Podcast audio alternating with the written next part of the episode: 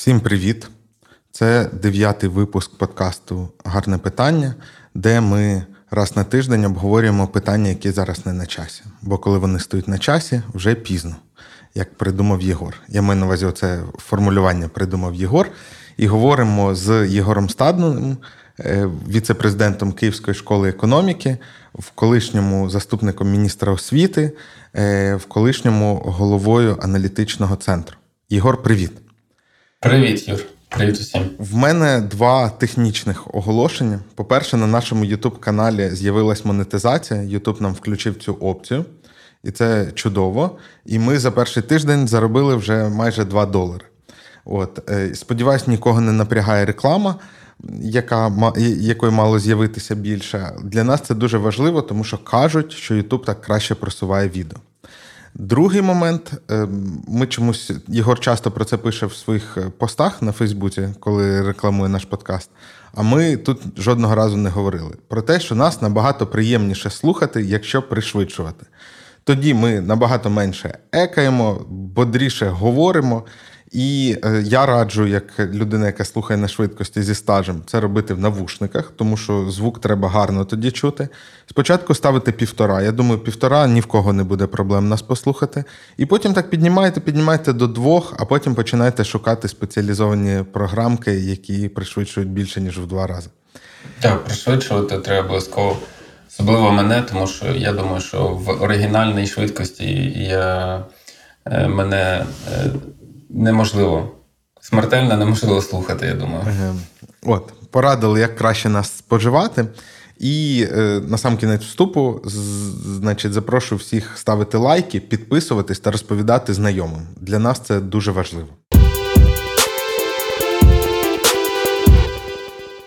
Перша тема, про яку ми хотіли поговорити сьогодні, це е, питання ветеранів та ставлення до них суспільства.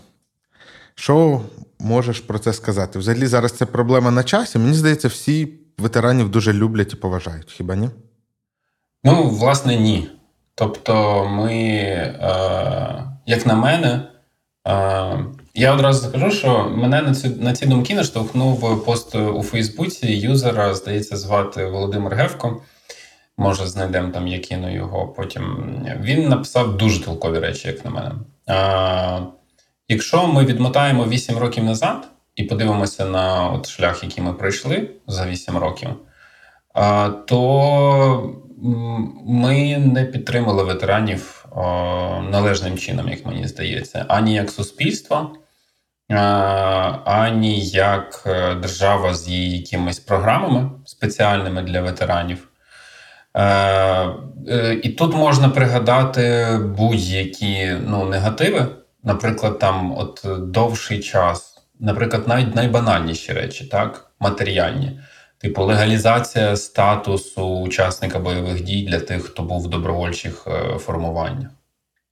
Далі роздача е, земель учасникам бойових дій, та скільки воно носило і непрозорості різної, і там приходили ветерани, земель немає вже, але роздали комусь там іншому насправді, або під виглядом ветеранів латифундистів, по суті, назбирували собі землі. Е, потім е, ти ж подивися, якби у нас все було гаразд, то ми би навіть е, не намагалися у ці соціальні, ну такі промо. Пригадуєш на е, певний день. Я, на жаль, от забув якраз теж символ і симптом того, що от я навіть не пам'ятаю, в який день ми вшановували та учасників бойових дій. І оця штука, що зроби цей жест. Так, е, пройшовши повз військового, наприклад, та і це тиражувалося в соціальних мережах, е, в напевно на телебаченні теж. Але е, що я хотів, це навіть це вже постфактум. Тобто, про це зараз, напевно, трошки згодом поговоримо. Е, що говорив от Володимир Гевко, цей юзер в Фейсбуці, в своєму пості? Е, він насправді поділився своїми особистими переживаннями, а я думаю, що вони от всім близькі, ну мені дуже близькі. Він там написав, що е, от вийшло у нас так е, виправдати самих себе е, оцими стандартними е, ну, такими думками. так? Е, у всіх своя професія. Типу, не кожен вміє воювати, кожному треба займатися своєю справою. А армія не всі не може всіх прокормити, якщо всі мобілізуються, і так далі. І так далі. Оцей от, от набір весь е, таких стандартних, якби е, ну по суті, це соціальні виправдання самих себе для того, щоб прийняти ну, цю свою роль. Де, деякою мірою це помічна психологічна вправа. Ось, е, зокрема, для того, щоб ну якось себе привести до ладу, але вона ну, має е, зворотню медаль. Е, вона, коли себе так виправдовуєш, вона виходить, що автоматично ставить е, натуральний справжнісінький подвиг. Ну, от учасників бойових дій, в якусь занижену позицію. Ну, тобто, ти себе виправдав, і виправдовуєш ти себе швидше за все, ну, так би мовити, знижуючи не агресивно роблячи це, але знижуючи оцю роль ну, військових, да, цього їхнього подвигу. Тому що навіть якщо от е, там дуже круто в цьому пості написано, а, учасник бойових дій це не професія.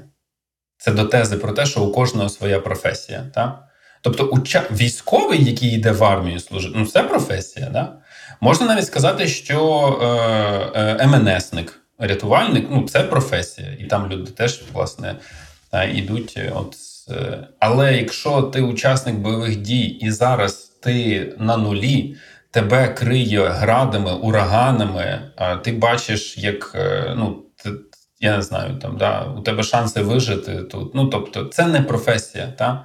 Це не тут. Оця теза про те, що кожному своє робити, воно воно геть не грає воно здебільшого воно якраз такий негативний ефект має. Тому що ти у своїх очах принижуєш, ну не принижуєш, може, знижуєш цей подвиг людини, тому що ну це реально подвиг. Ну тобто е, дуже мало людей е, можуть бути на таке здатними. Вони фактично жертвують своїм життям заради інших. От в цьому і полягає цей подвиг. І це ніяка не професія. Так, е, це реально просто моральна здатність Е, і от, власне, якщо б ми всі, ну я розумію, що є ну, цей елемент, розумієш, заспокоєння самого себе, що ти не робиш, достатньо не робиш, ще якось там і так далі. І так далі. І страху свого заспокоєння, тобто ти боїшся реально, да? ти не хочеш бути мобілізованим, тому що це страшно. І ти якось себе заспокоїш. Ну я ж там працюю, ну я ж там буду корисний тут, ну я буду волонтерити, ну ще якось, ну ще якось. Та? І е, окей, себе заспокоїли, але разом з тим не можна занизити у цей подвиг, тому що і тут я перейду вже до другої частини, та, а, максимально о, важливим в і соціальній підтримці, і державній підтримці, і вставленні суспільства ось цей елемент розуміння справжністі цього подвигу. Ну, без будь-яких його занижень. Навіть просто через таку звичайнісіньку рефлексію, як типа, ну я там буду робити, що що я можу робити, да, не всім це підійде, підходить там і так далі. От в мене така от думка з цього приводу, розумієш, що ти скажеш? От дивись, е, декілька є зауважень. Е, З одного боку, так. Ну, я погоджуюсь щодо е, професія не професія. Це 100%. Ніхто не вчився. Ну, не, не, Немає коротше, якоїсь такої науки і тренувань, як під градами е, себе нормально почувати. І ми жартували, якось ми обговорювали, пам'ятаєш, про слух е, і те, uh-huh. що е, поганий слух це не відвід від артилерії. Це може навіть корисна якість, яка може бути у людини. Е, але я тут тиждень тому, здається, спілкувався для доу записували інтерв'ю з одним високопосадовцем одного великого волонтерського фонду. Не будемо спойлерити. Коли може на той час воно вже вийде, е, як наш випуск вийде? Можливо, а можливо, ні. Е, швидше за все, до речі, не вийде. Це наш випуск вийде скоро, досить, а там ще воно ага. готується. Тому я не буду називати хто, але фонд великий, високопосадовець великий, він ще військовий експерт. І я в нього питаю, е, а кажу: ну, там ветеранський напрямок. Чому він важливий? Він каже, тому що ветерани будуть забуті всі ми. І і я кажу, всі ми будуть забуті, обов'язково будуть. Він каже, так. Я кажу, це тому, що Україна, чи це взагалі завжди так? Він каже, це завжди так у будь-якій країні. А в нас зараз один з найбільших конфліктів за цитую багато-багато років. І і він каже, що ну, навіть в розвинених країнах цим сектором займається ем, якби громадський сектор, громадські організації. І це досить сумно з одного боку. З іншого боку, в нас їх буде дуже багато, і, можливо, те, що до сих пір ні в кого не вдавалось, е, мож, ну, не значить, що не вдасться нам. Ну, тобто, якщо у світовій практиці немає вдалих кейсів реабілітації на державному рівні там, ветеранів, е, реабілітації, їх реінтеграції і коротше, всього, що їм може знадобитися, якщо якщо знадобиться, то то ж, ну, це не означає, що ми не маємо пробувати, бо це ну, не звучить як якась така проблема, яка ну, це не вічний двигатель, який принципово доведено, що цю проблему не можна вирішити. Я я з тобою погоджуюся. Сподіваюся, що у нас якраз таки зараз ну, щось щось у нас самих прикинеться на всіх рівнях, так і ми ми покажемо, як як це можна робити. так, що ну, Система має бути компрегенсів, так, всеохопна, загальна. Вона не може бути тут, значить, читаємо, тут рибу загортаємо. Тому да. Ну і теза про те, що це сотні тисяч людей.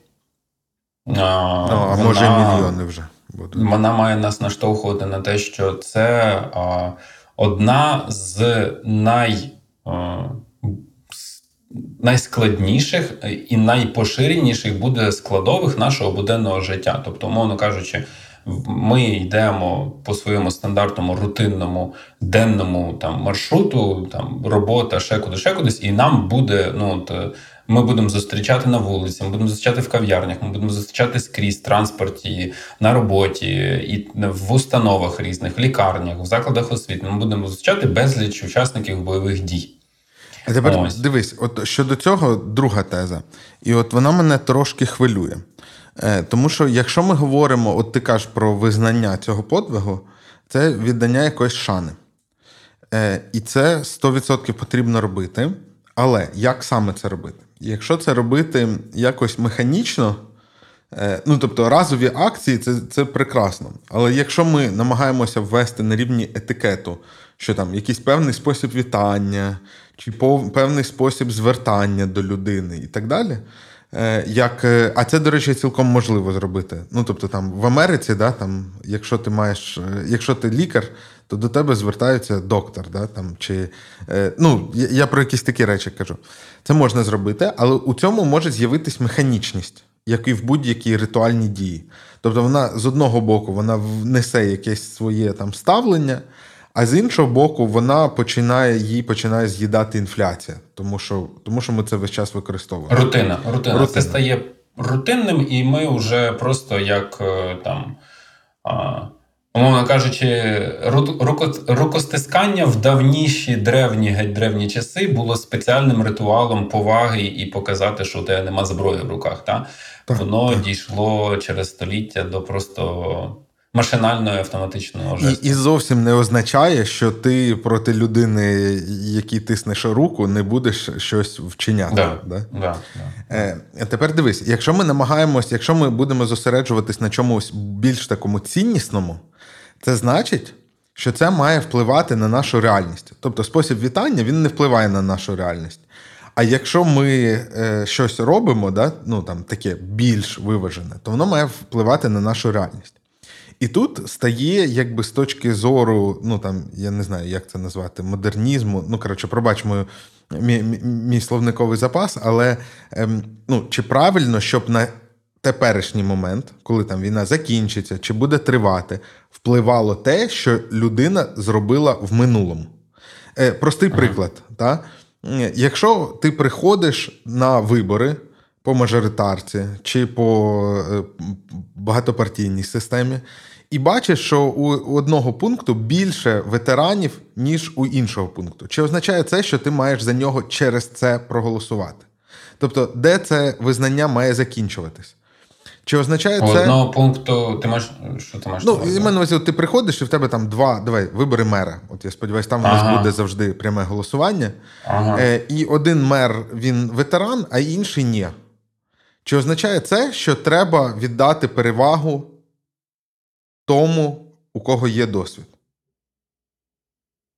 Е, один ветеран. е, е, Одним словом, ти маєш на увазі, наскільки а, меритократичність Ну так. о, Ну, дивись, я, мій, мій приклад про вибори мера він такий абсурдний. Е, але Ага. ж може бути якісь м- м- менші речі, да? я не знаю там. Ну, умовно кажучи, е, до прикладу, чи, чи не буде ризику того, що ну, будуть казати, ну це ж ветеран, і тоді всі, а, ну то, то да, да, да, Да, це ветеран, тому давайте це будемо робити. Він каже так робити, значить будемо це робити і так далі. Да. Ну, якраз таки. Якщо це е, спустити, навіть от я навів приклад виборів, да, а, а це ж може бути сварка у дворі про те, як треба робити благоустрій. І, е, бо, бо дивись, бо, бо якщо ми не робимо механізовану повагу, то ми маємо робити її реально, значить, ми маємо якось більше довіряти і зважати на їхні думки. І е, тоді ну, не, не зрозуміло, де це має зупинятися.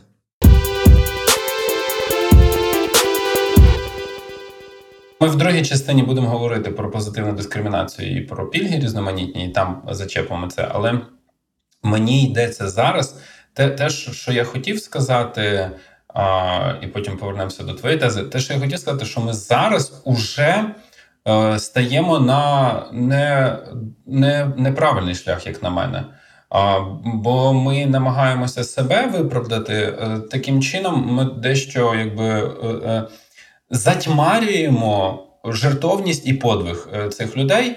Е, І це, напевно, природні насправді. Ну, тобто, це не, не, не спеціально ми так робимо, типу злодії якісь. Та? Але от е, заспокоєння людей в тилу, що ми в тилу, та, воно частково відбувається через заниження подвигу самих ветеранів. І потім це перекладається у декого, хто знаєш, так ну є ж різні люди, і багато людей, які а, можуть е, йти далі, не просто зупинитися на цьому. А далі вони почнуть виправдовувати себе ще й іншим. Наприклад, різні учасники бойових дій. У них різний морально-ціннісний склад, і у серед них можуть бути люди там з поганими е, різними речима в своєму багажу, там і так далі. І так далі. І вони їх будуть. Е, пам'ятаєш, що цей екстес був ця Сніжана Єгорова, яка там на всю країну почала розказувати, що люди, які йдуть в АТО, це просто якби ну не сповна розуму, тому що вони нічого не можуть зробити в житті. І єдине, що їм залишається, де вони хочуть себе аля реалізувати, це якби піти, от е, повоювати. А так вони ні на що не здатні. І ну одним словом, Мгм. просто і, і всіх, всіх от таким от чином, якби весь подвиг вона тотально просто перекреслила. Ну просто тотально. Вона просто сказала, що це шизофреніки. Мгм. О, де, де, де і все. Е, Потім у Арестовича, якщо не пригадуєш, була ця теза. Причому я навіть розумію, звідки коріння, що типу, АТО це прогулянка. Що, типу, мужики відірвалися від родини, олюльо, ого, егегей, типу, і так далі. Да, це, напевно, прогулянка, допоки ти не з'явився на нулі. Типу, е, якщо ти типу, сидиш в військовій частині десь в розположенні, ну напевно, да, типу, якщо можна так, е, так навіть посудити, що ти втікав від якихось дружин і дітей.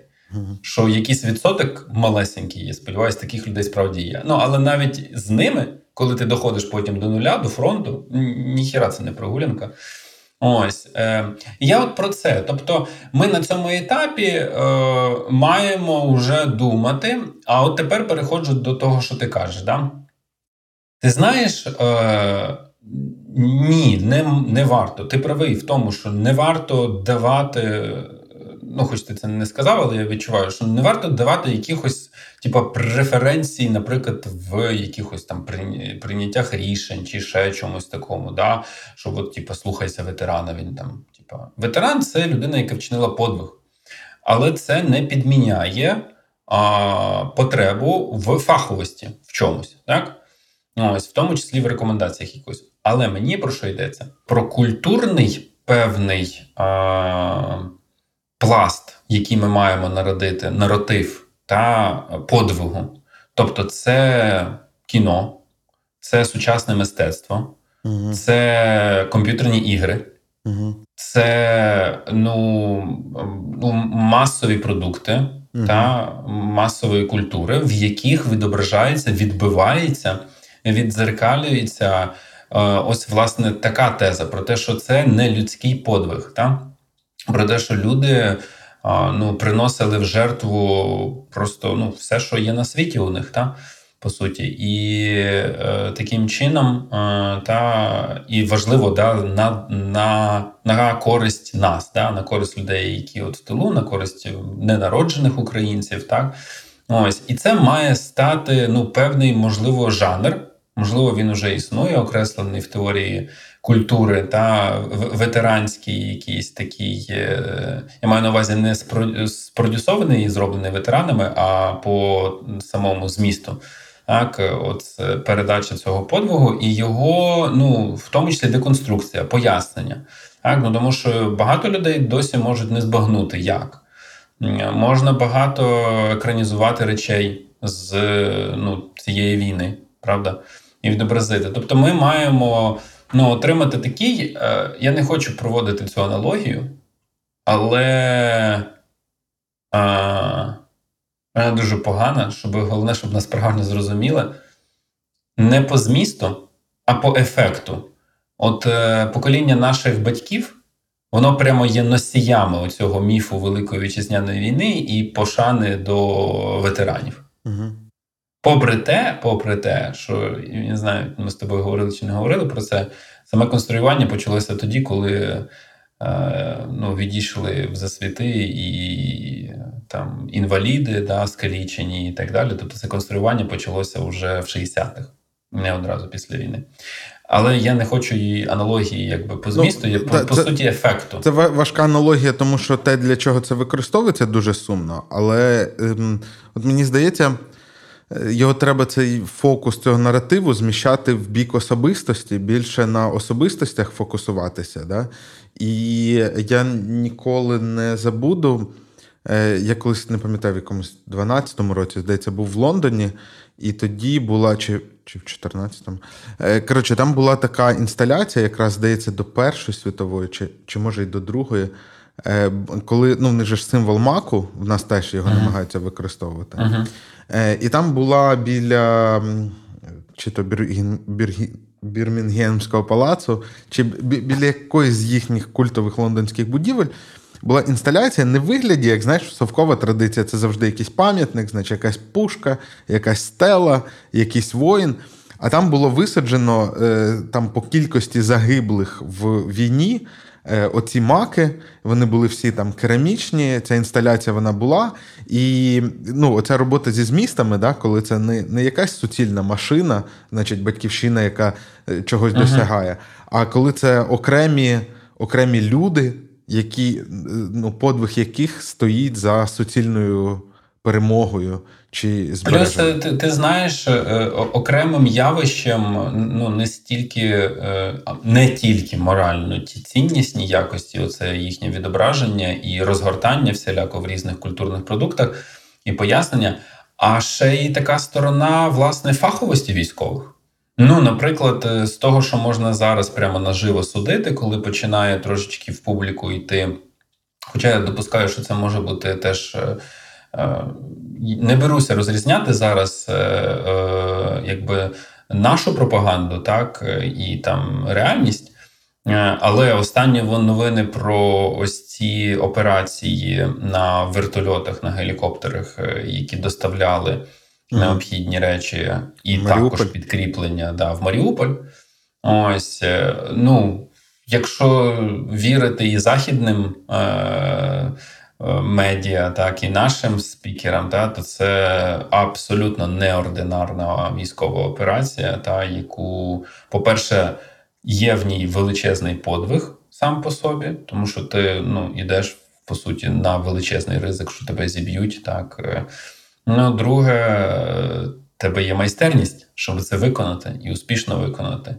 І от е, в цих культурних продуктах, мені здається, в тому числі потрібно от е, теж наголошувати, правильно ти кажеш, на особистості, а також можна казати на тому особистому хисті, та і у цьому розумі. Угу. От, всіляко його теж е, показуючи. Ну, це, це розумієш, мені чому. Е, тому що я от от зараз ми з тобою записуємо, я на Західній Україні. Я поїхав з Києва до доньки. Мене весь час І- поправляють на заході України. Да, на заході України, правда, бо Західна Україна це наратив не наш. На заході України.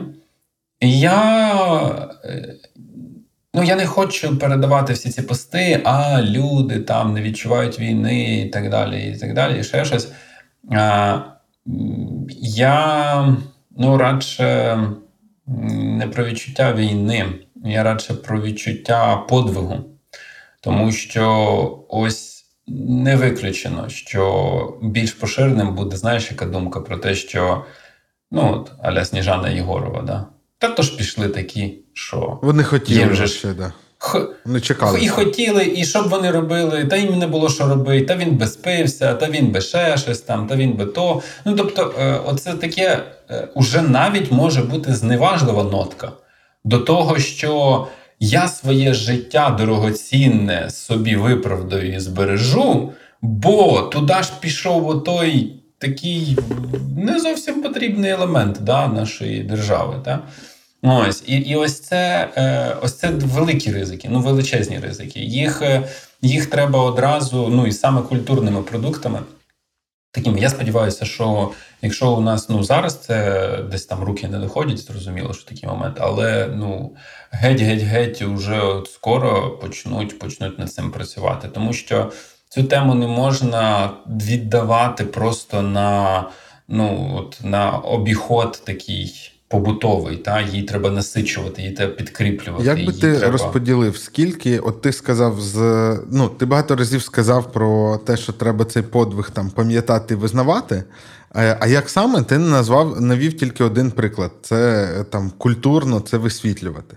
І Мгм. мені здається, що в нас, до речі, до цього я теж недавно про це думав. Чудове підґрунтя, і треба ну там в цих можливо фільмах там підкріплювати наратив там з часів козацтва. Е, тому що, е, ну слухай, серйозно, да, там про те, що ну відомо, що да, там козаки, як е, приватні військові компанії, залучалися в певні європейські конфлікти. Е, і я боюсь, що. Е, Ну, нас не мине ця доля, тому що такої кількості професійних військових, як тепер буде в Україні, їх не буде ніде. Е, от. Да, ну, да, да, да. Їх ну, я могло не б знаю, бути мені... в Росії, але вони всі помруть. Тому Угу. Е, е, От з цим можна працювати, але є ще ж оця матеріальна частина, да? от ти сам згадував. Да. Земельні ділянки, пенсії, який їх розмір, який це має бути тягар для економіки, чи не заважатиме це розвиватись державі, і все таке. От на ці питання маєш відповідь? Ну, я хотів би їх е, охопити. От давай системно підійдемо. У нас в другій частині буде загалом про пільги, а е, в кінці другої частини поговоримо про пільги, які е, і допомогу, і матеріальні аспекти допомоги для ветеранів, які, на мою думку, можуть бути ну, ефективними. Угу. Е, Давай тоді підемо до другої частини. да, да, йдемо до другої частини. До речі, про знаєш що, я на, на днях дивився, от у нас був випуск, де ми говорили про нарукавні знаки і почесні найменування. Так е, вийшов випуск, по-моєму, на суспільну на цю ж саму тему, типу саме на рукавних знаків і почесних найменувань, теж з поясненням, до чого воно, як воно висвітлює історію і так далі. Бачите, так що ми в фарватері. Або за нами в фарватері. В ну, авангарді. Тому... Да. Е, вслід Да. за нами, це ще обговорили там на поплаві трошки. Там, правда, накинули, що там частково це кльово зробили. А, що це погано, да, я, я, погано. я слухав. Але мені здається, то говорили не історики, тому. Ага, я зрозумів. Ні, ні, там, там просто наводили якісь приклади, коли було можна було кроче, але там, типа, якийсь генерал зассав. От. М, І тому Ну, е, в- впевнений, що це, мабуть, теж правда. Головне загальна тенденція. А неправильні бригади перейменуємо ще. Е, Точніше, люди, які там працюють, самі займуться цим питанням. Да, да. Нас- Окей. Наступна тема е, це позитивна дискримінація як інститут. Так, як інститут, як е, дуже важлива складова публічної політики в різних країнах. Е, Що таке позитивна дискримінація? Е, Є дуже вузьке вираження, Бо ми не лише про вислови, господи, вираження кажу, визначення. Е, Бо ми е, його е, не лише про нього будемо говорити ширше. Тому що позитивна дискримінація це зазвичай представлення недопредставлених груп десь. Угу. Тобто в будь-якому, якби, чи то на виборах, чи то в е, освіті, чи то в якихось правах на Ну, класичний приклад це представлення жінок в парламентах. Зазвичай в Європі квоти. їх менше, тому дивимось на населення. В населенні 50% жінок, дивимось парламент, їх там 10%. Е, Вводимо правило, що не менше, ніж половина має бути жінок. Або там якось поступово, не менше третини. Ну, тим словом, да, квоти, де, де чуємо слово квоти, це по суті позитивна дискримінація. Але є ще пільги.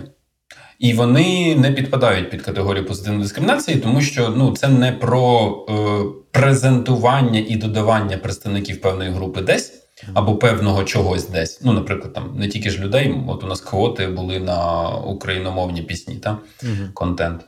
Ем, це пільги. І пільги бувають монетизовані в грошах, по суті, і натуральні. І в нашій країні, е, ну, для того, щоб уявити собі е, обсяг монетизованих пільг, то е, якщо взяти до е, 24 лютого бюджет, бо зараз він уже у нас е, ну по суті воєнний повністю. Якщо взяти от бюджет станом на 23 лютого, то одна десята витрат державного бюджету це були пільги монетизовані, тобто це виплати по суті різного роду.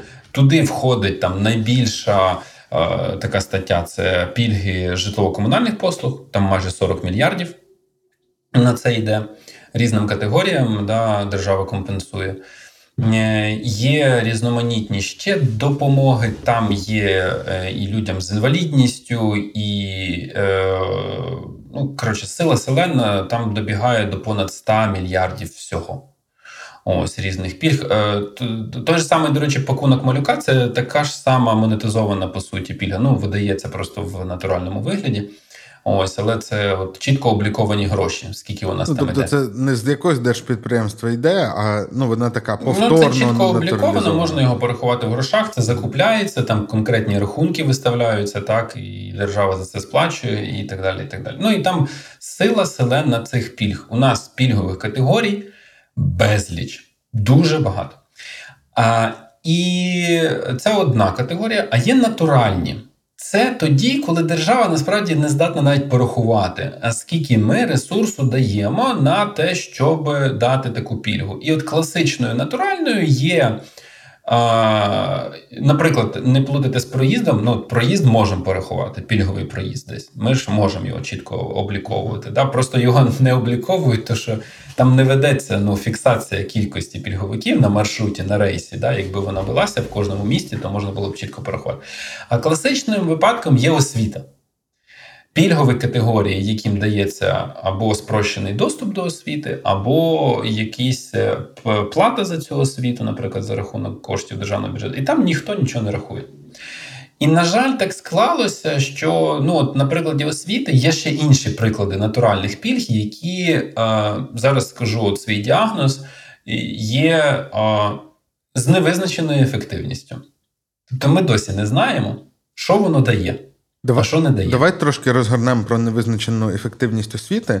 Мені здається, що багато хто ну, цього не розуміє, що в принципі е, вартість освіти теж можна порахувати. Можна порахувати зарплати е, викладачів, можна порахувати там, я не знаю, вартість оренди приміщення. Ні, можна визначити, скільки ми даємо отут субсидіюємо І грошей все. на те, щоб хтось отримував безоплатно. Але що там збиває, е, збиває ці розрахунки? По-перше, там збиває корупція. Е, По-друге, справжня востребованість. Тобто, якби людям треба було платити за це ринкову ціну чи собівартість, хоча б плюс якусь рентабельність, чи робили б вони це? Чи вони готові отримувати таку освіту тільки тому, що вона їм дістається безкоштовно? Це е, ти говориш уже ті складові, якраз такі, які відображають неефективність. Ну тобто, е, взагалі, в хрестоматійно, це не лише в Україні, в літературі в е, теорії там публічної політики якраз такий зразок е, позитивної дискримінації, бо це вже позитивна дискримінація на, на пільги в широкому контексті. Бо ми певні недопредставлені групи в вищій освіті, ми їм даємо легший шлях в цю вищу освіту. Та? І у нас, друзі, там, е, наприклад, діти шахтарів. Угу. Це знаменита пільга імені Віктора Андрійовича Ющенка, який вирішив, що і шахтарям, і дітям шахтарів ми, як держава, даємо безоплатну освіту, спрощений доступ до цієї освіти, і воно там зараз досі, досі фактично і зберігається. І звідки ну, оця обережна мой, обережний мій діагноз, що це невизначена ефективність, так? Е, Ну, загалом в літературі, в країнах, де це досліджували, якраз таки вказують на те, що найчастіше ці діти, ці студенти не тянуть навчання, тому що їм дали пільгу, типа йди вчися, а у них немає необхідного рівня для здобуття вищої освіти. Але пільгу їм дали, оце про те, що ти кажеш. Да? Чи вони пішли, якби от е, власне у них були можливо стандартні умови, і платня, можливо, і треба було позмагатися і показати свої знання, і так далі. І виходить так, що е, це приклад пільг. Я не кажу про всіх. Я думаю, що є винятки, є талановиті діти, які ну от скористалися своїми пільгами. Я знаю, наприклад, сиріт. Я знаю сиріт, які вступали і дуже класно вчилися, але це винятки, повірте мені.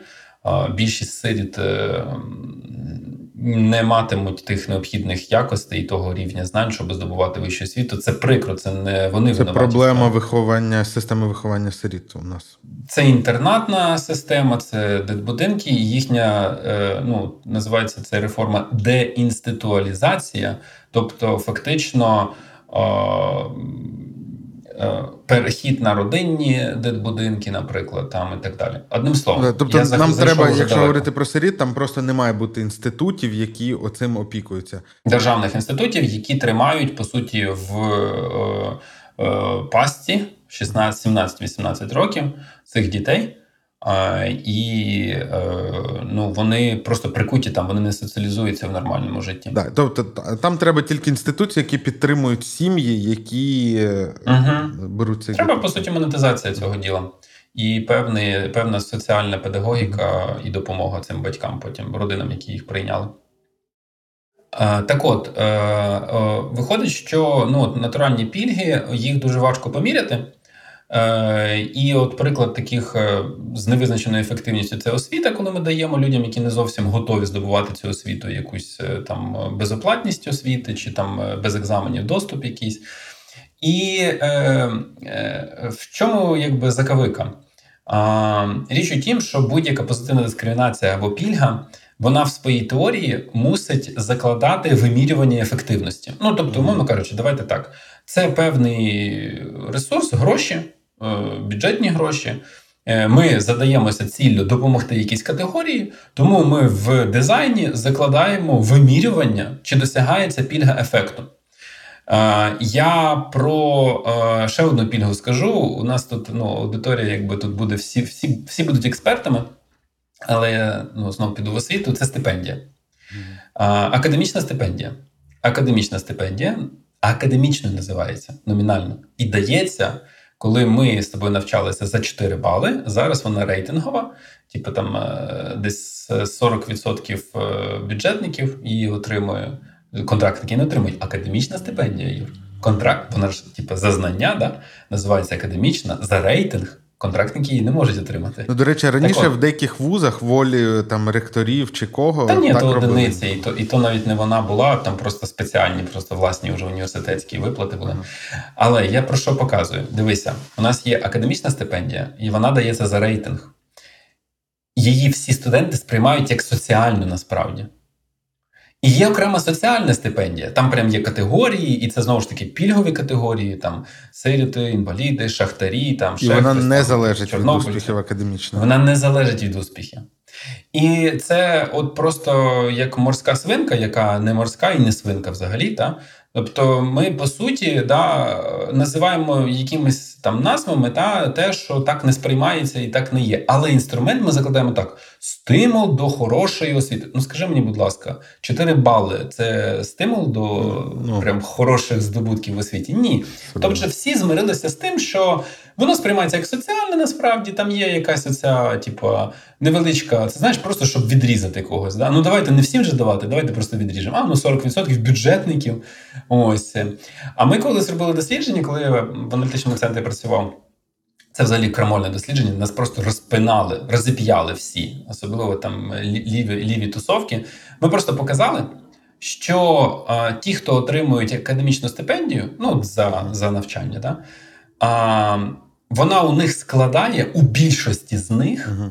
приблизно чверть видатків в місяць, які вони здійснюють. Тобто вона для них не грає ключової, важливої, суперважливої. Четверть це непогано.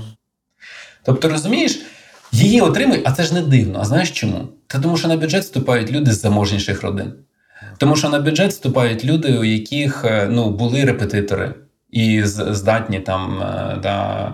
Тобто, ми ж ми ж оцю е, починаємо викривлення робити з самого початку, коли даємо людям цю стипендію розуміючи, що вона може і соціальний якийсь складов, тим, хто і так заможніший. І насправді ті, хто відсічені від цієї стипендії, тобто погана успішність, там не потрапили на бюджет, вони не такі заможні. Зараз скажу, може, великий подив у, всіх викличе, але якраз таки вони не є такими заможними, тому що ну ми розуміємо, що від матеріального статку успішність в школі, а відповідно шанси вступити потім на бюджет, дуже сильно залежать. Е, так от. Е, да, одразу А за що вас розпинали? Що типа, що ви. Що ми хочемо відібрати у бідних студентів стипендію, вона і так маленька. А ми всього на всього казали: а давайте ми назвемо соціальну, ну справді зробимо її соціальною, і будемо за рівень доходу давати, а не за пільги. За рівень доходу в родині, яка отримує студента, а пільги заберемо повністю. Тобто, фактично перейдемо на таку більш монетизовану модель, коли ми вимірюємо, який рівень доходу родини, яка отримує студента, і даємо по цьому рівню доходу, і вона соціальна, а академічно робимо е, доступною до 10-20% студентів. А тобто і за екстра справді, результати справжні. Так, да, справді тих, хто демонструє ну, найкращі, найвищі результати. І вона доступна і контрактникам. Ну тут взагалі нас розпинали, бо просто ну там просто взагалі. Тобто, дивися, е, ми пропонували таку річ. Я не знаю, чому ми зараз про це говоримо. Е, але ми пропонували, щоб покриваємо потребу в матеріальній допомозі соціальною стипендією, і вона, очевидно, буде важити більше в державному бюджеті, ніж зараз. Але скорочуємо академічну стипендію по кількості, хто її може отримувати, там стає менше грошей бути. Саму суму, можливо, підвищуємо, тобто вона там не має бути півтори тисячі гривень, як на зараз близько того, а там вищою бути, але дістається там, ну, припустимо, 10-15%. Ну і це справді винагорода. І контрактники теж її можуть дістати, бо вони можуть нормально навчатися і діставати цю винагороду. Ем, але е, ну, я тобі так скажу, коли я працював е, в міністерстві, я е, там відвідав 22 області, і там в кожній області у мене були зустрічі з студентами. Ну, там Про це ще поговоримо колись е, про важливість комунікації живої і прямої. Так от е, на кожній зустрічі я пояснював оцю логіку цієї зміни, яку я хотів запровадити. І ти знаєш, перші півгодини в мене летіли гнилі помідори. На е, другі півгодини, як тільки вони розуміли смисл, угу. вони одразу погоджувалися. Тобто можна дуже спокійно пояснити, да, що нинішня система не дає ефекту, а ми ж ефект шукаємо. Ми ж хочемо соціальними стипендіями допомогти тим, хто має потребу, академічними винагородити за е, успішність хорошу, ну, відмінників, да, не тільки там четвірочників якихось. Да. Ну, одним словом, але давай повернемося назад. Е, І е, річ у тім, що е, така загроза, от нарощення кількості пільгових категорій, вона і далі існує і продовжується. І тут перейду тобі, от е, ветерани. Повір мені, е, зараз е, не одна ну там людина в парламенті думає про те, що треба обов'язково побільше пільг в освіті дати ветеранам. От обов'язково побільше Тому що пільг. Їх це ж гроші виділяти не треба. Гроші не треба, там же ж все як в болот. Ну тобто, типу, ти просто даєш кількість людей, яку ти маєш прийняти. А те, що ти не резиновий, наприклад, і якість падає, то яка різниця? Це ж не вимірюється. Це ж не вимірюється. Не вимірюється. Чи те е, з одним з розумних нардепів я говорив на цю тему. Він каже: Та це дурдом. Він каже: Я всім колегам кажу, а чого освіта? Може, охорона здоров'я? Ну воно ж може по смислу ближче. Люди пожертвували здоров'ям своїм. Ну, Може, ми їм дамо якийсь там, ну, наприклад, пакет страховки якоїсь, да, яку зараз там купляють по приватних клініках десь.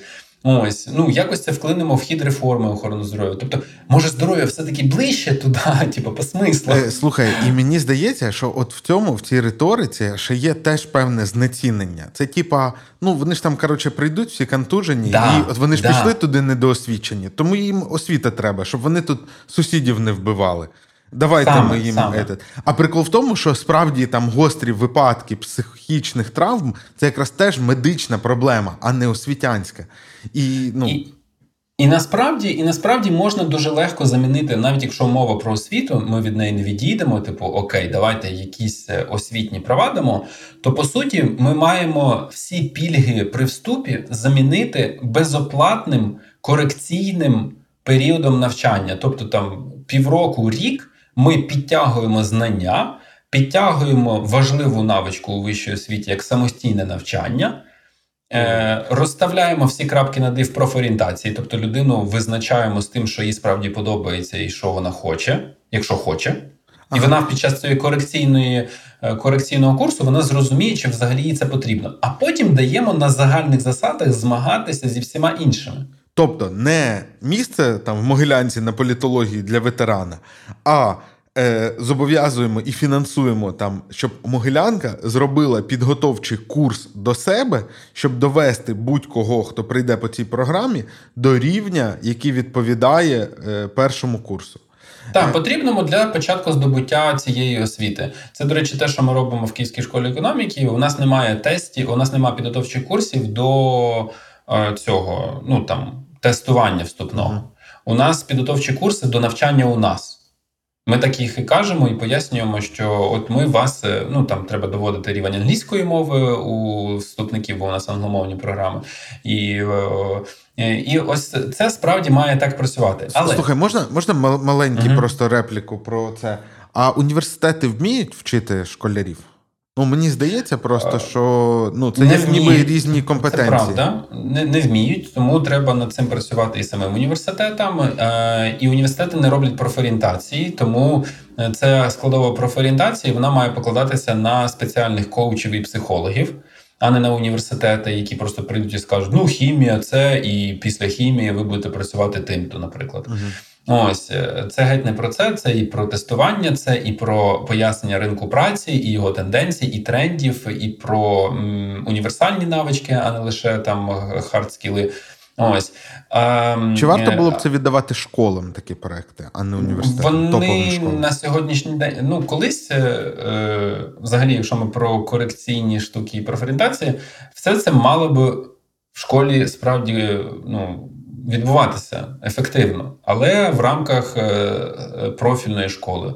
Тобто, коли старша школа трирічна в рамках 12-річки, є повністю профільною, і там все це діло відбувається. Е, І, власне, певні елементи до профільної, Ну, тому що порадити вибрати профіль в 10, 11, 12 клас, так треба до цього. Ось і розкрити всі карти і траєкторії перед дитиною і батьками.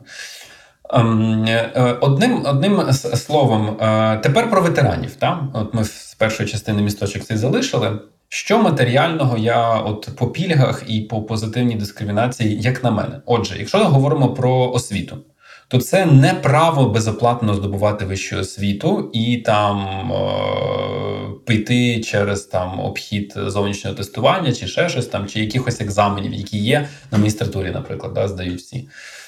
Мені здається, що нам потрібно їх підготувати да, на таких підготовчих курсах, в які не тільки будуть по знаннях, а по і здібностях до навчання по самому будуть підтягувати навичку вчитися самостійно, вчитися в колективі, бо багато хто вже підзабув про це.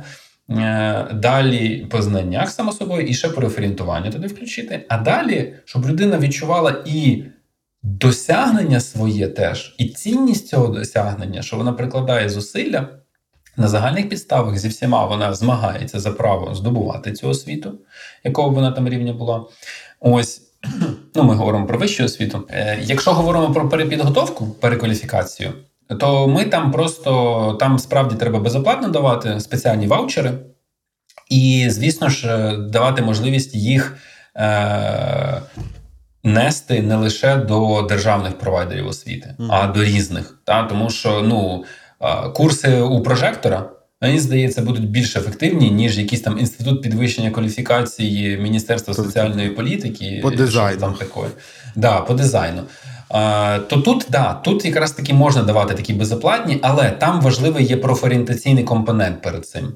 Тобто, якщо ми даємо, ну там от мова не про вищу освіту, а про курси якісь, то будь ласка, давайте ми з вами всю палітру визначимо і ваші здібності, і що ви хочете робити після ну, от, на, в цивільному житті. Е, Ще одна штука з пільгових. З пільгових ма- ма- матеріальних це безоплатна психічна допомога. Тобто, якщо ми говоримо про пакет медичної допомоги, то він має бути, от як мій знайомий нардеп казав, він справді це більш нагальний і більш потрібне буде для ветеранів. І одним з компонентів там це не лише там виправити ну там і протезування якісне, і там фізична реабілітація, якась, і операції, можливо, планові, якісь там, та? але і психічна допомога. Бо а, ну, стільки. Ну, пригадай, будь ласка, оці всі історії. От за 8 років, да, там замінований міст. Значить, е, колишній атовець десь там, типу, схопили його, бо там да, клема впала і так далі. Та? Тобто, а ну, людей буде, як ми з тобою сказали, сотні тисяч, а може й більше. І оця психічна допомога. Плюс кредити, Юр, кредити на пільгових умовах, але знову ж таки, з певним, е, ну, це не те, щоб критерій. Е, типа дати не дати на на ідею, да, типа, чи ідея злетить, чи не злетить. Да, Так видавати кредити, мені здається. Ну, банки все одно роблять такий аналіз, да, під що даємо, яка у вас ідея, бізнес-план чи ще щось. Але ну, е, хто хоче, це не для всіх, але хто хоче, бізнес-освіта теж може допомогти ветеранам. Ну, наприклад, Київська школа економіки робила програми для ветеранів, атовців саме з бізнес-освіти. І якщо ти пройшов бізнес-освіту, то прикольним би другим компонентом був би пільговий кредит на власну справу. Ось, Мгм. оце от, але не земля. Дивись, я насправді не розумію Да, ідеї. тому що земля це рента. Це Да, типа, давайте да. ми зробимо. Ну, в нас же ж от ма- маленькі соціальні виплати, в принципі, по державі, вони компенсувалися тим, що була роздана земля у власність, і люди, по суті, отримували рентну плату. І да, набагато логічніше, там, якщо людина хоче займатися сільським господарством, отримала б там якусь певну бізнес-освіту, то дати кредит на купівлю цієї землі на, на ринку да, вільному. Да, да. Ну, Тому що з землею це корупції мільйон просто випадків, коли це все переростає в просто в вартілі якісь там такі, коли там хтось дядя латифундист е, скупляє під виглядом ветеранів всі ці ділянки. Ось е, ну навіть не скупляє, а отримує, типа потім е, виводить це все діло під себе. Е, Далі, ну, земля, ну, це такі саме. Ну, добре, це актив, і може з ринком землі, якщо він там запуститься на повну катушку, то він хороший, але. А, ну, чи не краще справді навчити людину з цієї землі мати потім профіт і, і заробляти нормально, да, не просто мати ділянку і казати, ну, в мене є ділянка. Ну, Ось, е, Ну так, е, тому що, тому що в нас, от розумієш, от у нас ми ржемо з рашки, що вони ресурсна економіка. Але у нас до землі ставлення теж як до ресурсу самого по собі, а не як майданчику для того, щоб поверх нього працювала економіка. І, Ну, це ну, по суті на продаж. Ти береш її на продаж, да? да.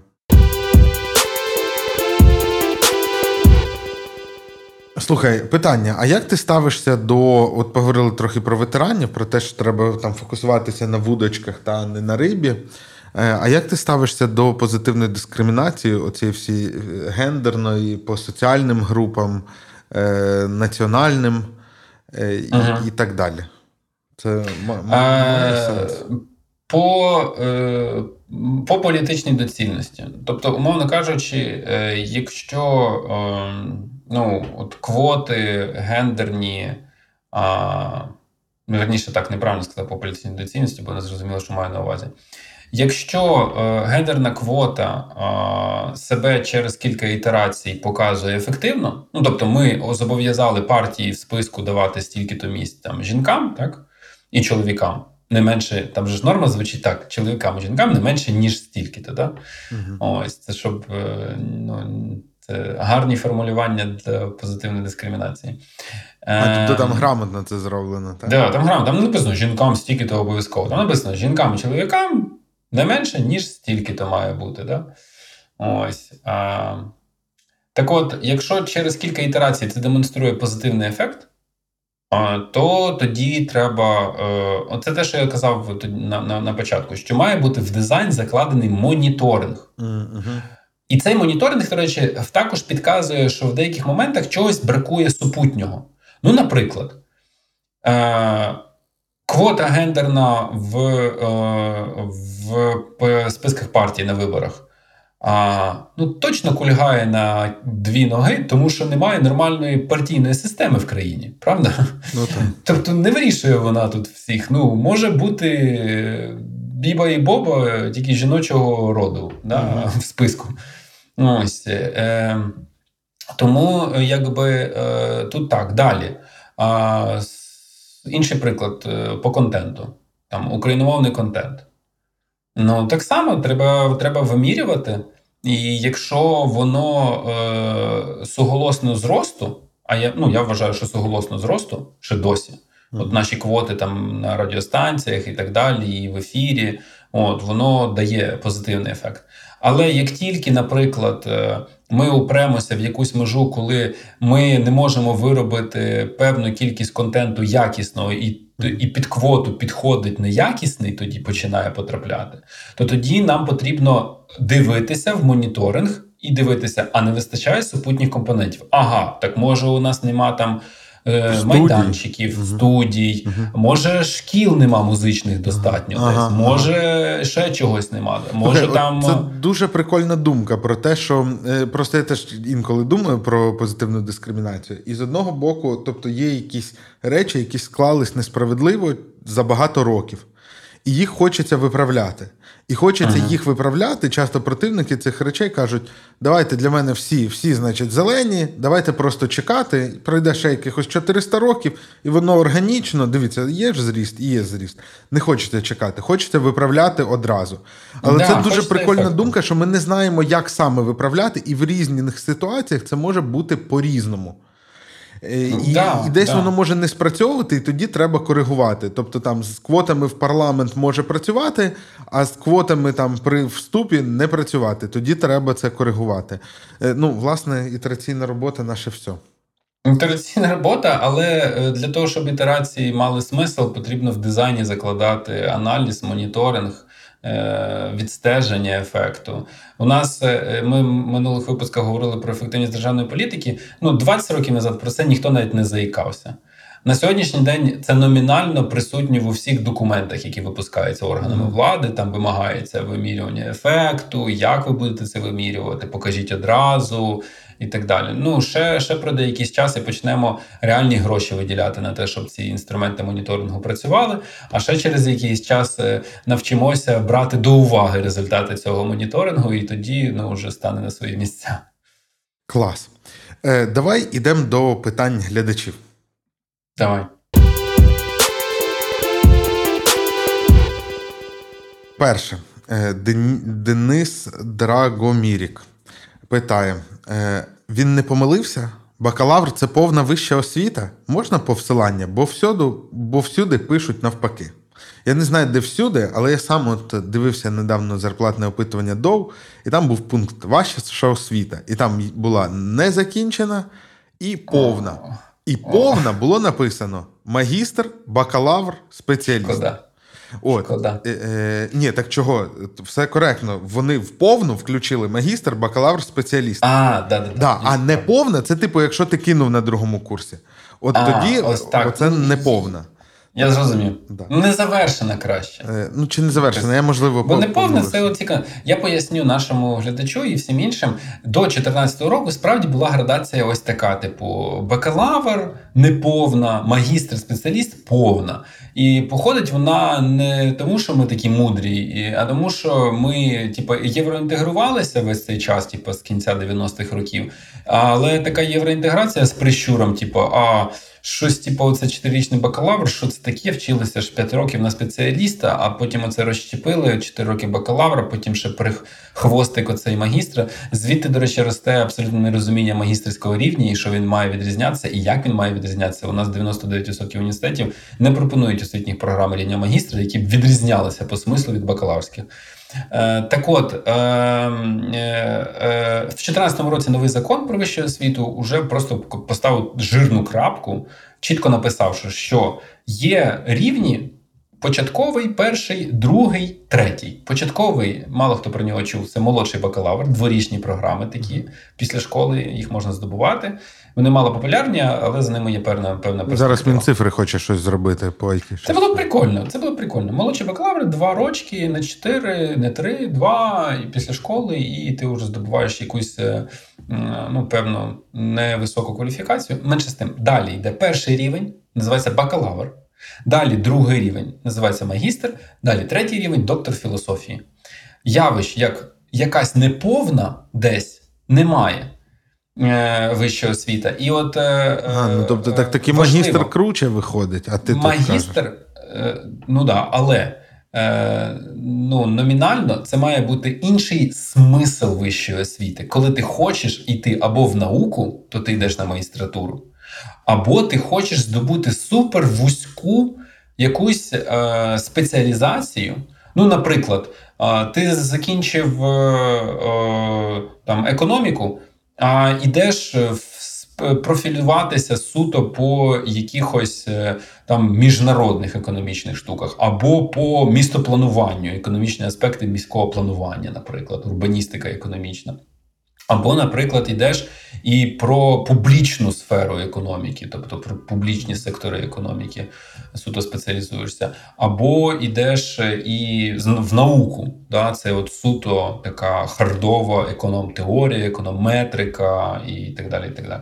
Тобто там воно не може бути, вибачте, у нас ці більшість магістратур це по суті повторення бакалаврських курсів. Е, плюс домішки якихось магістерських, але від тих же самих викладачів. Да, Тому, якщо вам скільки зазвичай йдуть на магістратуру, там в 23, 20. ні, 20, магістратуру, магістратуру в 20. Магістратуру в 20. А ну, типу 17 17 вступ на бакалаврат, потім 20-21. Подумайте, чи немає вам кращого а місця? А краще в 30 іти, друзі. Так. Краще перерву зробити на 10 років, і потім, типу, от Юра, вірна дорога йде. Я не знаю, куди веде моя стежка, але бакалаврат в маршруті я зовсім не спостерігав. Але все може бути. Ем, Наступне питання Артем Дюк. Ем, дякую за цю розмову. Є така ідея питання про державний бюджет. Який відсоток з нього не це, це захищені статті, а які умовно вільні гроші, які можна розкрадати? Просто хочеться розібратись, скільки з умовно сплачених в бюджет 100 гривень йде на щось корисне, а скільки чиновнику на віллу. Я перше, ага. що зазначу, що захищеними статтями зазвичай не е, називають не, не те, що не крадеться, не те, що не крадеться, а те, що захищено в, в плані чергу. того, що в першу чергу виплачується. Так, да, от зараз захищені статті це військо, угу. а, далі о, пенсії далі бюджетники. От. Е, а от скажи, а чи є якесь розуміння, от пенсії, наприклад? От мені здається, в пенсіях немає крадіжок, тому що ну ну крадіжки, е, друзі, крадіжки це зазвичай щось пов'язане з будівництвом. Е, крадіжки це пов'язано щось з великими закупівлями чогось. Ну, тобто, наприклад, купляємо партії шкільних автобусів. Угу. Або купляємо е, плюс, е, коли закупівлі, наприклад, чогось, що потім можна списати. Наприклад, харчування купляють якесь. Ну, прогнило, згнило там, типа, і так далі. Тут, а я вам казав, що у нас холодильник поламаний. Типа, де де там, типа, на полуниці чи якісь там ці. Е, Коротше, е, потім крадіжки бувають е, ну, дороги, будівництво якоїсь ну, зведення якихось там. да, приміщень, будинків, там ще чогось, підприємств, я не знаю. там. Е, Класичні випадки, ну, наприклад, е, коли там злітну смугу десь треба полатати. Угу. От латати цю злітну смугу, це просто буде не одне скликання парламенту, бо там просто це схеми, схеми в спадок будуть передаватися. Ось, е, спортивні майданчики звести. по містах натикати. Типу, Тобто, дивись, а можна прекрасно. так узагальнити, що весь час, коли держава е, займається чимось, е, чим, ну тут хочеться сказати, не мало б, е, чим е, могли б займатися професійні організації чи бізнеси, то це якийсь простір для корупції. Вибач, Юр, так а це ж все одно буде приватна компанія робити, Нам просто откат. Ну, до будівництва чогось все одно буде приватний провайдер робити. Ну там Онур буде турецький будувати ці дороги. Ну, я, я, Да, хотів, я хотів просто сказати, що коли держава починає закуповувати харчування, а ну хоча да, в будь-якому разі вона чи Дивись, вона це, це откати. Тобто Мгм. воно закладається там, типу, з на- націнкою, і потім хтось отримує від цього е, хабарі, по суті. Мгм. От послухайте, до, до повномасштабної агресії, оці розціночки, МРТ, якийсь там нардепчик в чи то Хмельницькій, чи то в Рівненській області, і там оці записи набушні були. Та там людина на МРТ, по-моєму, 8 на одному МРТ, ну МРТ дороге обладнання, дорожезне, мільйони коштує. 8 мільйонів каже. 8 мільйонів мені. Е, Чувак, типу, в бюджет державний закладає закупівлю на його окрузі цього МРТ в якусь там облікарню, домовляється з з постачальником. отримує, а з І з лікарні, і з постачань там, коротше, нормальна кругова кругова. І 8, по-моєму, да, 8 мільйонів гривень. Ось, і е, да, ти правий, що на зарплатах там не крадеться. Ну там, е, там нема що красти, бо ну, ти хіба схема з є, є схема з мертвими душами. Мгм. Типа в бюджетній сфері можуть просто мати якихось людей, які номінально числяться, фактично не працюють. Але це така геморна схема, щоб її. Ну і там е, І просто її там дуже мало, легко, бо зарплати дуже мало. легко її одразу виявити, якщо що. От я, наприклад, мертвих душ виявляв навіть по універах. Е, Це дуже легко було. Я дивлюся, людина, е, професор е, 98 років. Дивлюся, прописка за 200 кілометрів від розташування університету. Ага. Думаю, ну ясно, що ж кожного ранку людина їздить е, 200 км, типу, в 98 років. Е, Орендує в гуртожитку. Орендує, напевно, там поруч. Да. Ну, коротше, одним словом, на зарплатах не крадеться настільки багато і, напевно, рідко крадеться на якихось там зарплатах, виплатах. А от будівництво, закупівлі, закупівлі витратних якихось матеріалів, які от можна списати потім дуже легко кудись. Отам е, крадіжки колосальні.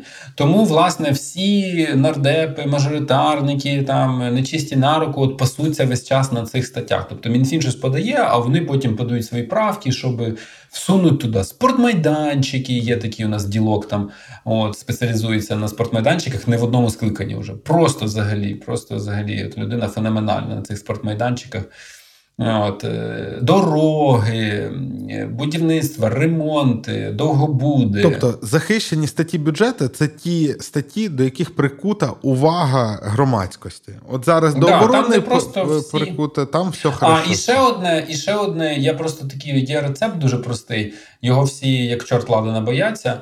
Е, дивися, е, чим масовіша і крупніша закупівля, тим за один раз, Угу. Тим важче буде приховати крадіжку. Тобто, коли ми на області даємо і на областях розподіляються бюджети, то це умовно ну, 24 е, буде якби ну, треба моніторити і слідкувати в 24 місцях. А якщо, наприклад, шкільні автобуси б закуплялися не області, а конкретно Міністерство освіти на всю країну, то, по-перше, економія на масштабі. Кількість одиниць. По-друге, проконтролювати медіа і громадським активістам Легше. набагато легше. Е, наступне питання е, від Павла Терефенко. Сподіваюсь, правильно прочитав. Він написав дуже змістовний великий відгук і задав питання. Цікаво почути вашу думку про університет, який, здається, відкрив Василь Хмельницький в Новопечерських липках по французькій франшизі. В ньому немає вчителів, а студенти старших курсів навчають студентів молодших курсів. Це хороша методологія, і які різновиди навчання ще є у світі, та які з них вважаються найкращими. Скажеш щось? Я просто нічого е, предмет не знаю. Я тільки чув, от на, на, на фоні, от просто на рівні чуток, що було, і, по-моєму, в Юніті. В Юніті, так. Я не пам'ятаю, що там в Новопечерських липках, можливо, там якась філія чи щось таке. І це... Ну, просто дружина Хмельницького Зоя Литвин займається Новопечерською якби, школою. Мгм. Ось, а вона справді там на, на, на липках, там на Новопечерських. Так, а тут, мабуть, мова по французькій франшизі це була School 42, і Да. от вони намагалися це І запустити. там було безоплатно, наскільки я пригадую, але супер тяжко по типу, об'єму і по навантаженню. Тобто, мені людина, яка пішла туди вчитися, сказала, що кидав роботу. Угу. Е, і в них щось воно не пішло. Вони зараз його чи заморозили. Мені чи... здається, що воно справді ну, кропіткої праці вимагає. І я би так сказав. Технологія, отут таке питання, бо я може радше про нього. Технологія крута, якщо у тебе є пір, тобто напарники, да, з якими ви йдете по матеріалу, і хтось там, ну чесно кажучи, пригадайте, може у кожного було таке, що у вас в гуртожитку старші студенти вам щось пояснювали, якийсь матеріал. Да?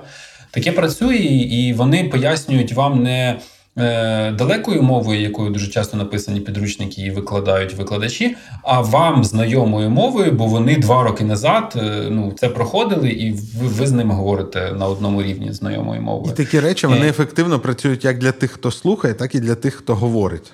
Ну, Ну да. закріплюється і там, і там матеріал.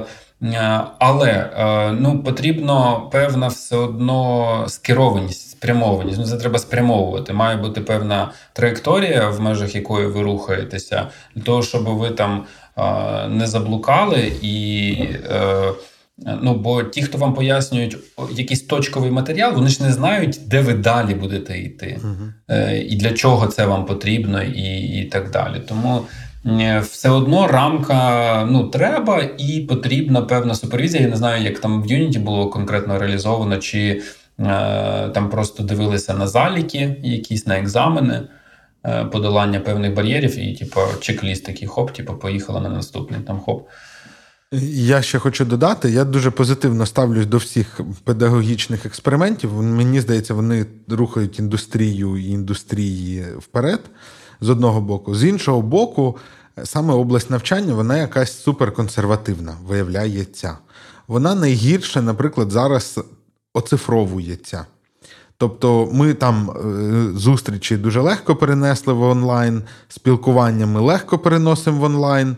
Е, Що там, комерція електронна е, і взагалі комерцію ми дуже легко і ефективно, і якісно, і вона навіть стає від цього кращою, коли ми її переносимо в онлайн. А з освітою важко. Тому що є, ну який найуспішніший там про вищу освіту стартап в світі це Курсера. Е, ну, е, коротше, це не, не Фейсбук. От, е, і я просто Фейсбук як прорив в комунікації. Тому мені здається, що тут два варіанти. Да? Або ми щось не розуміємо про те, що це наші якісь фізичні обмеження, і там якісь класичні схеми, вони такі класичні не просто так.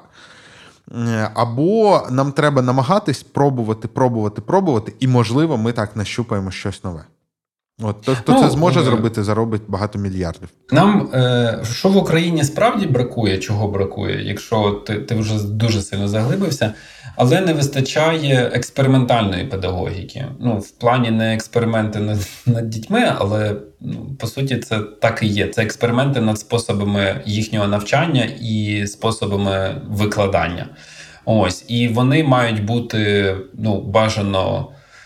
Ну, я не буду казати, типу, сліпі подвійні там і так далі. Але вони мають бути ну, певним чином по дизайну експериментів наукових збудовані. Да? Ми просто маємо розуміти. От, наприклад, е, е, у нас нема коштів на це, але в Америці роблять, чи, наприклад, грошова винагорода стимулює навчання. Я знаю, був експеримент, не один рік проводився. Люд- І як? Дітям виплачували Стимулює? гроші. Ні, не підтвердилось. Не підтвердилось. До речі, про академічні стипендії, якщо що. Навіть не буду починати. Навіть не буду починати. Давай на цьому Да. закінчувати. Дякую тобі Давай. за цю розмову. Дякую. І до зустрічі через тиждень. Да, коментуйте, будь ласка, задавайте питання. питання, ставте лайк, Бачите, ми вже три випуски завжди відповідаємо на питання глядачів, тому до Да. вашого обов'язково дійдемо. І поширюйте. Так, і мені дуже приємно, коли я бачу незнайомих юзерів в сторіс наші, наш подкаст. І ми вже скоро-скоро запускаємо TikTok. Я маю це пообіцяти публічно, щоб такі Да, це давай вже. Давай. Все. Бай. Та, щасти.